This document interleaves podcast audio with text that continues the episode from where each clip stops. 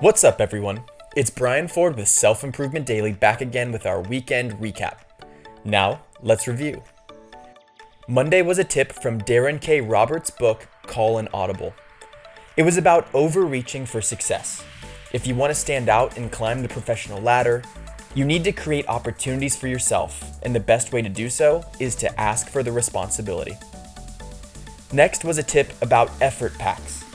Shared by Nir Eyal, we learned about how adding a little effort to a negative habit makes you that much more mindful of it when you're about to do it, and it's really effective at reducing you conducting that behavior. Wednesday was a tip from Bill Sanders about managing interpersonal resistance, and spoiler alert, Bill is the guest tomorrow on our self improvement sit down.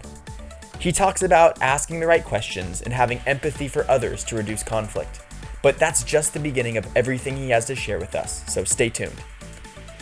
Thursday Positivity was based on the quote It's not selfish to do what's best for you. In fact, by investing in yourself and your own happiness, you'll have more to give and be for others. The word selfish has a strong reputation, but prioritizing yourself is okay. And then last, on Friday, I asked this question Should we trust our experience? On one hand, yes, experience is everything when it comes to confidence and decision making. But on the other hand, we never know the whole picture, and education or seeking more information could help. So, a solution use situational knowledge to merge experience and education. What a week it was, and we're not done. Self Improvement Sit Down is coming at you tomorrow. Our guest is Bill Sanders. I'll see you then on Self Improvement Daily.